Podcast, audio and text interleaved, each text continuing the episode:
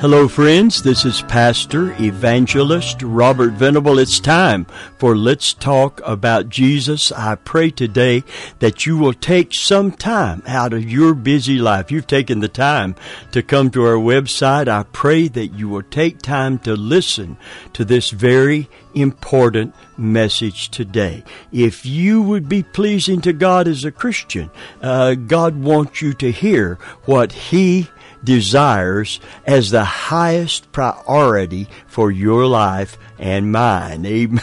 And we find that very clearly delineated in the Word of God today.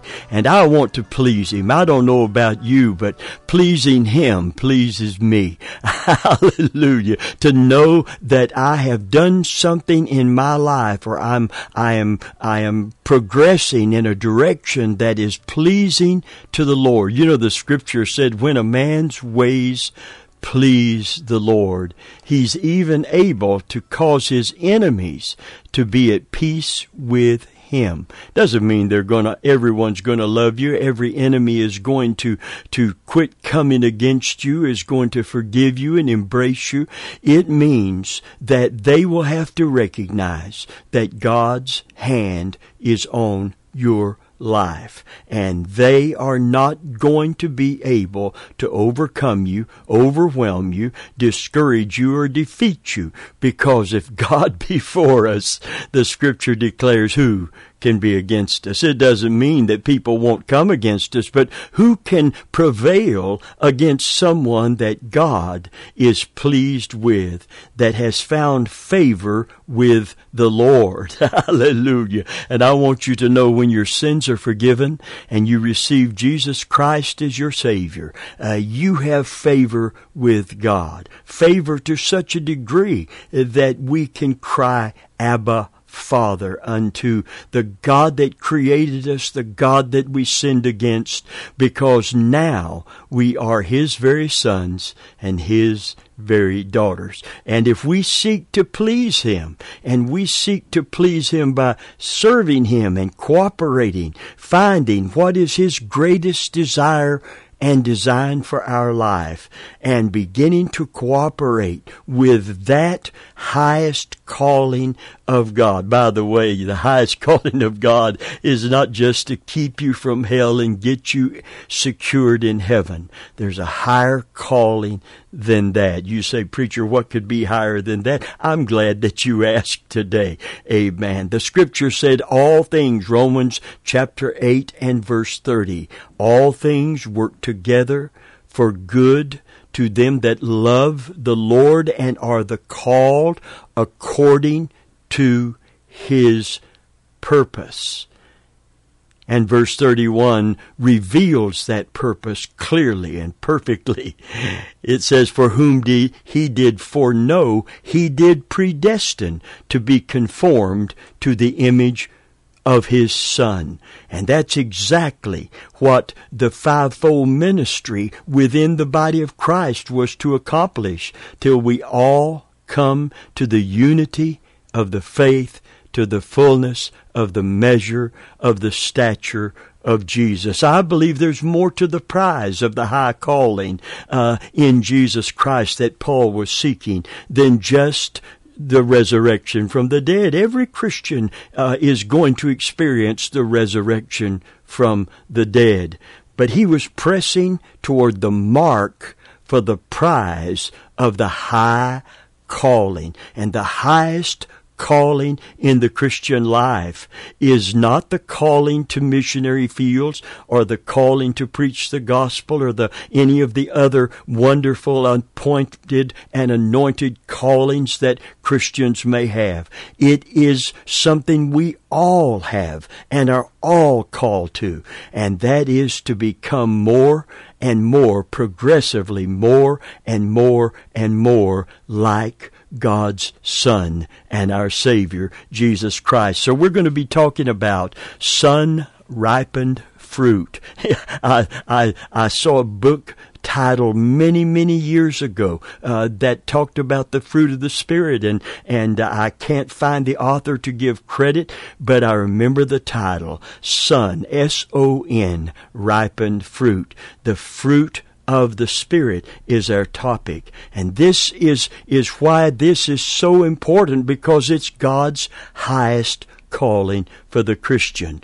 Amen. Don't let the world push you into its mold, the scriptures declares in Romans 12, 1, 1 and 2. You, you read that and you see that high calling of Christ. I beseech you, brethren, by the mercies of God, that you present your body a living sacrifice, holy and acceptable unto the Lord, which is your reasonable service, and be no more conformed to this world, but be ye transformed by the renewing of your mind, that you might prove or exemplify that what is that good and perfect and acceptable will of God. Hallelujah. Are you getting this today? What is that good, perfect, acceptable will? That we become progressively more and more and more like Jesus Christ. And if you have your Bibles, would you turn with me to the love chapter? They call it. It's all about the fruit of the Spirit.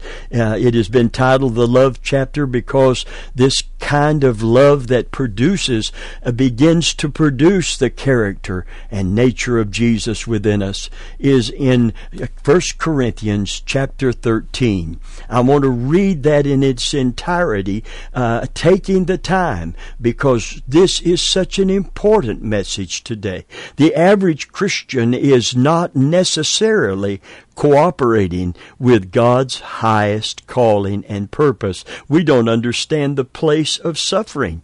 Jesus learned obedience through the things that he suffered. We kind of want to eliminate any kind of suffering, although the scripture says he that's suffered in the flesh has ceased from sin that he no more live his life to the will of the flesh, but to the will of God. Amen.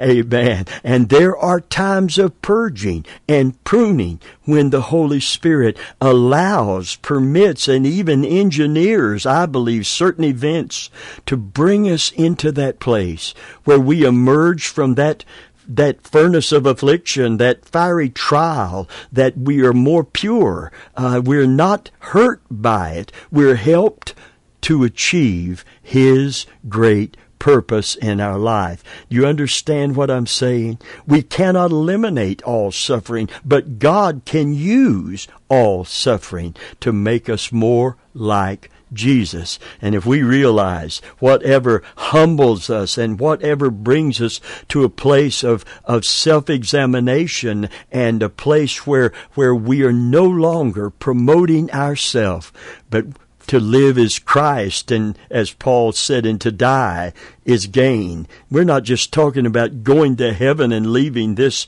troubled, tumultuous world. We're talking about dying to self so that Jesus can live in us and through us. And Paul actually went on to say, It's no more I that live, but it's Christ that liveth in me. And that's what the fruit of the Spirit is all about. It's about the Holy Spirit, fruit, the product of the Holy Spirit's work in our life.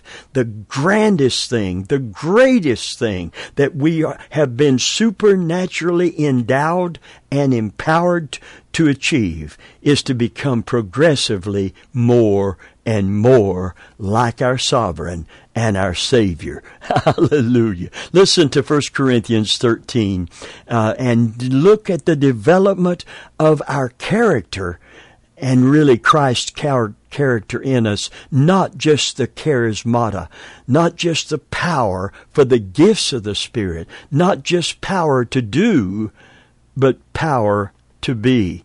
The Bible said after the Holy Spirit uh, has come upon you, uh, you shall be witnesses unto me.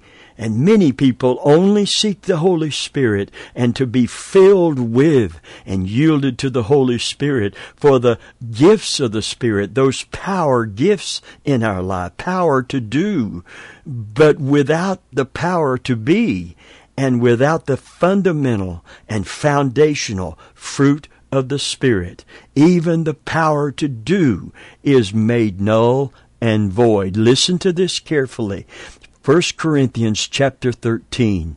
though I speak with the tongues of men and of angels, and have not charity. Want to stop right there. We're going to be defining charity. Do not think of it as giving to some needy ministry. Uh, this is not that kind of charity. It's talking about a divine love, God kind of love. If I don't have that, it said I'm become as sounding brass or a tinkling cymbal. In other words, it's just noise without substance if it isn't founded on the very love of God. If that isn't the foundation, then tongues, though they represent the presence of the Holy Spirit and the power and person of the Holy Spirit within us, oh friend, without this love, if He can't change our character and begin to cause us to love like God loves and to love like Christ loves, then we become sounding brass tinkling cymbal. And though I have the gift, here's the charismata, the power gifts, the gift of prophecy, and understand all mysteries and all knowledge, and though I have all faith that I could remove mountains, and have not charity, agape love, divine love, I am nothing. Now, normally, if we have all of these gifts operating in us, we are considered to be something big, something special, something very anointed and powerful. And with the love of God, that's true. But without the love of God, he says, I am nothing.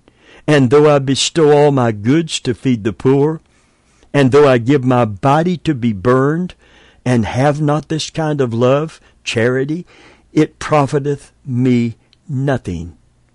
Charity, or the divine love of God, the God kind of love, suffereth long, and is kind.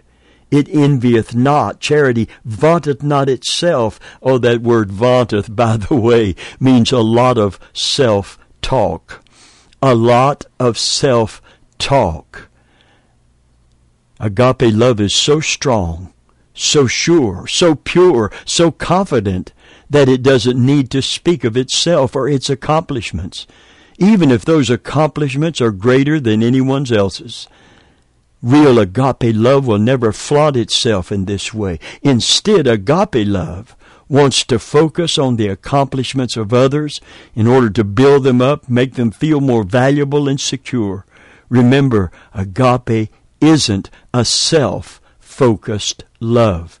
It is focused on giving of itself in order to meet other people's needs. It vaunteth. It doesn't speak of itself. It doesn't build itself. I remember Christ himself as our example, though he thought it not robbery to be called equal with God, he made of himself no reputation. Did he gain a reputation? Did God exalt him? Yes. But not because that was his goal. He came to seek and save the lost, not to promote himself. I'm so glad when Jesus was on the cross, you and I were on his mind. I'm glad he loved us enough to stay on that cross because friend of mine, the nails or the Roman guards could not have kept him on it unless love held him fast. But this kind of love vaunteth not itself. It is not puffed up. It does not behe- behave itself unseemingly, speaketh not of her own, is not easily provoked, thinketh no evil, rejoiceth not in iniquity, but rejoices in the truth, beareth all things, believeth all things, hopeth all things, endureth all things. Charity, divine agape love, never faileth. But where there is prophecies, they shall fail. Where there be tongues, they shall cease. Whether there be knowledge, it shall vanish away. For we know in part, we prophesy in part. But when that which is perfect is come, amen, that which is in part shall be done away. That which is perfect is not the Bible. It is not the Word of God. That which is perfect is when Christ comes again. For when he comes, we shall be changed in a moment, in the twinkling of an eye. Amen. And our vile bodies will be uh, fashioned after his glorious body, and we will know him as he is, for we shall be, here's that grand design in gold, we shall be like him. Hallelujah. We won't, we will see in part. All of this will help us. But at our best, with all of the gifts and all of the, the granting of revelation, Paul said we look through a glass darkly. We do not see what we're going to see when that that is perfect, he that is perfect comes. Hallelujah. Praise God. Amen. We look through a glass darkly, by the way. That word glass means like a smoked bottle, a bottle that was in a fire and, and, and you can look through it, but you see shadows. You don't see clear images. Paul goes on to say in verse 11, When I was a child, I spake as a child. I understood as a child. I thought as a child. But when I became a man, when I became mature, when I became grown up, I put away childish things. Now we see through a glass darkly, but then, that, that is perfect. Listen, face to face. Then face to face. Now I know in part, but then I shall know even as I am known. And now abideth faith, hope, and divine agape love, charity. These three, but the greatest of these is divine agape love. Praise God. You know, we had to teach all the way through this just a little bit to get to the fruit of the Spirit that we want to deal with here today. Amen. Uh, this wonderful fruit of the Spirit, love, is the foundation. It begins with love. Now, the fruit of the Spirit is love, joy, peace, but we're going to start with the love of God. Amen. The fruit of the Spirit is the reproduction of the character and the nature of Jesus Christ in the life of a believer. And the first and foremost and foundational, fundamental and foundational fruit of the Spirit, it is love. It is love. Love in the Greek is agape. The Greeks had other words for love. One of them was eros, which means sensual, fleshly love. The English counterpart is erotic love. This is strictly in the sexual context, but this is nothing sinful between a married couple sanctioned by the Lord. There's nothing ugly, nothing wrong with Eros, but the world is taking it out of the real committed love for one another and turned it into something that is only for our self gratification eros. They had another word is philos or phileo, and it literally meant love for one's own kin. It's a brotherly love. It could also be uh, interpreted as a, a, a deep friendship. Uh, a love is called phileo. That's why the city of Philadelphia, based on this Greek word, is called the city of brotherly love.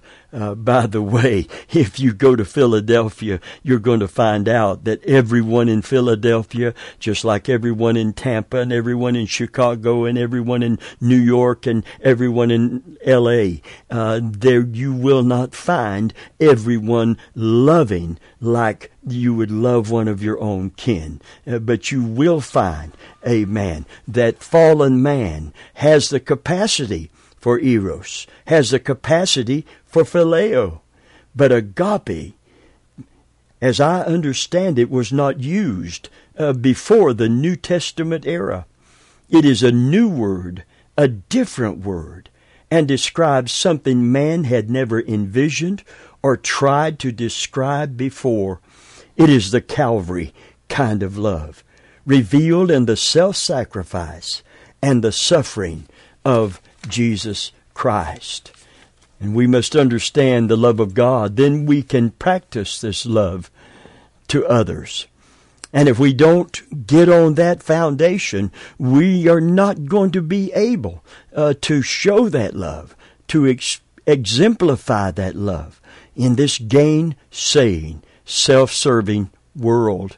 That's why the Bible said if we're going to follow His example, if we're going to become His disciple, it starts with denying ourself. That self-love that that makes us selfish in every motive in everything that we do instead of selfless. Uh, that has to change if we're going to follow Jesus' example. If any man be my disciple, let him deny himself, take up his cross, and follow me. By the way, being a disciple of Jesus is not learning what your teacher knows, your master knows. It is becoming what your master is. There's a vast difference and just knowing what Jesus would do. I, I, I have I have the little bracelet. I know it's become so common. What would Jesus do? And we're supposed to be living out. We know what he would do, so we should do what we know he would do. And in order to follow him, to be a disciple of Jesus Christ, we have to crucify the flesh because the flesh is intrinsically selfish and self-serving. But when I am selfless and I, I deny myself in order to, to represent a different king and a different kingdom than the kingdoms of this world, then and only then do I become a disciple of Jesus Christ. Listen to 1 John 3 and verse 16. It says, Hereby we perceive the love of God. There's that agape. Because he laid down his life, speaking of Christ, for us. And we ought to lay down our lives for the brethren. We should love in the Christian community with the same kind of love that brought Jesus to the cross and held him on that cross in spite of the pain and the suffering and the pressure. We express our love for God by keeping his commandments according to 1 John 5 and verse 3. Listen carefully. For this is the love of God, that we keep his commandments. It's impossible, therefore, to claim that we love God without loving one another because loving one another is his commandment to us. John 15 and verse 12, Jesus said, This is my commandment, that you love one another as I have loved you.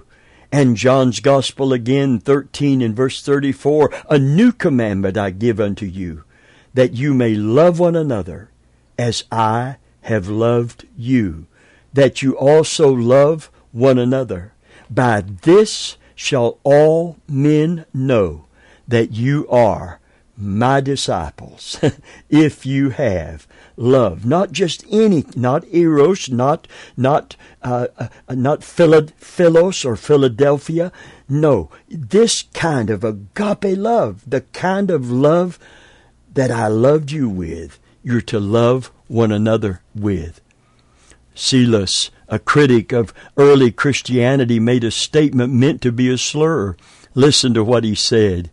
These Christians love each other before they are acquainted. Amen. How can you love somebody you don't even know just because they're part of the body of the Lord Jesus Christ? What a wonderful tribute to the God kind of love. Praise God. Amen.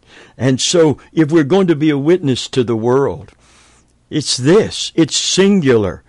Holiness and purity and, and, and, and not indulging in the practices of the world, the morals, the mores, the, the, all of the, the, the values of a, of a fallen world system, the culture that is around us, everyone in the midst of a wicked and perverse generation we shine as God's luminaries, as lights, the scripture says, in the world. In the middle of this culture, we should be God's luminaries. But the most convincing aspect of our separateness is not self-righteousness, which can also become self-exalting and self-serving. No, it is the way that we relate to one another. By this shall all men know that you are my disciples if you have this agape kind of love to one another. Because we're to love one another as He loved us. Amen. This is the this is the challenge today. Uh, believe me, there are people in the Christian community that are not all that lovable. I'd like to believe that that that I would be lovable, but I know there's times when I'm not all that lovable. But that didn't keep agape love from reaching out to me, calling me to salvation and comforting me. When I'm at my worst, uh, God's love is intact toward me. Praise God. And I owe it to my brethren to love them like God loves me, and you owe it. We ought to love one another. Hallelujah. Because of the way that God has loved you and God has loved me. In fact, for God so loved the world, he gave his only begotten Son, that whosoever believeth on him would not perish, but have everlasting life. And when we begin to love one another with the kind of love that God has loved us with, it becomes an indisputable, they may dispute it, but in reality, in their heart of hearts, they will know we are truly disciples of Jesus Christ, truly following His example. That's why the Bible said as we close in Ephesians 5, Be ye followers of God as dear children and walk in love even as Christ. Hallelujah. Praise God. That word follower means an imitator. It means not just putting it on an imitation. It means truly beginning progressively to love and through that love having our character shaped to where all the rest of the fruit of the Spirit begin to blossom and bloom from that wonderful, wonderful plant of Christ in us, His character now being reproduced in us. And friend of mine, if you don't know Jesus as your personal Savior today, for God so loved the world according to John 3:16, and that means you and that means me, for God so loved the world, this fallen, sin-filled, rebellious, blasphemous world that he gave. He gave. Gave him to die in our place, gave him to hang upon a cross, gave him to take the punishment for our sins, for yours and mine. For God so loved the world, for God so loved Jane and John and Mary and Marvin and Sue and Stanley and Robert. For God so loved the world that he gave his only begotten Son, that whosoever would believe upon him would not perish, but have everlasting life. Today, if you don't know Christ as your Savior, and you have listened because you were intrigued by this message, and now you're hearing more than the Word of God. You're hearing more than the messenger of God. You're hearing the Holy Spirit call you. Come to Jesus. Repent of your sin. Receive Christ as your Savior. And today, if you're a Christian, God has a, a wonderful plan for your life. First is to save you and then to work within your life to make you more and more like Jesus. And everything that touches your life is for that grand and great end. So all things are working together with God's eternal purpose for good. Your good and His glory, it doesn't get any better than that. Cooperate. Thank Him. Love Him. Trust Him in your trial. Praise Him in your storm. And come back next week and let's talk about Jesus.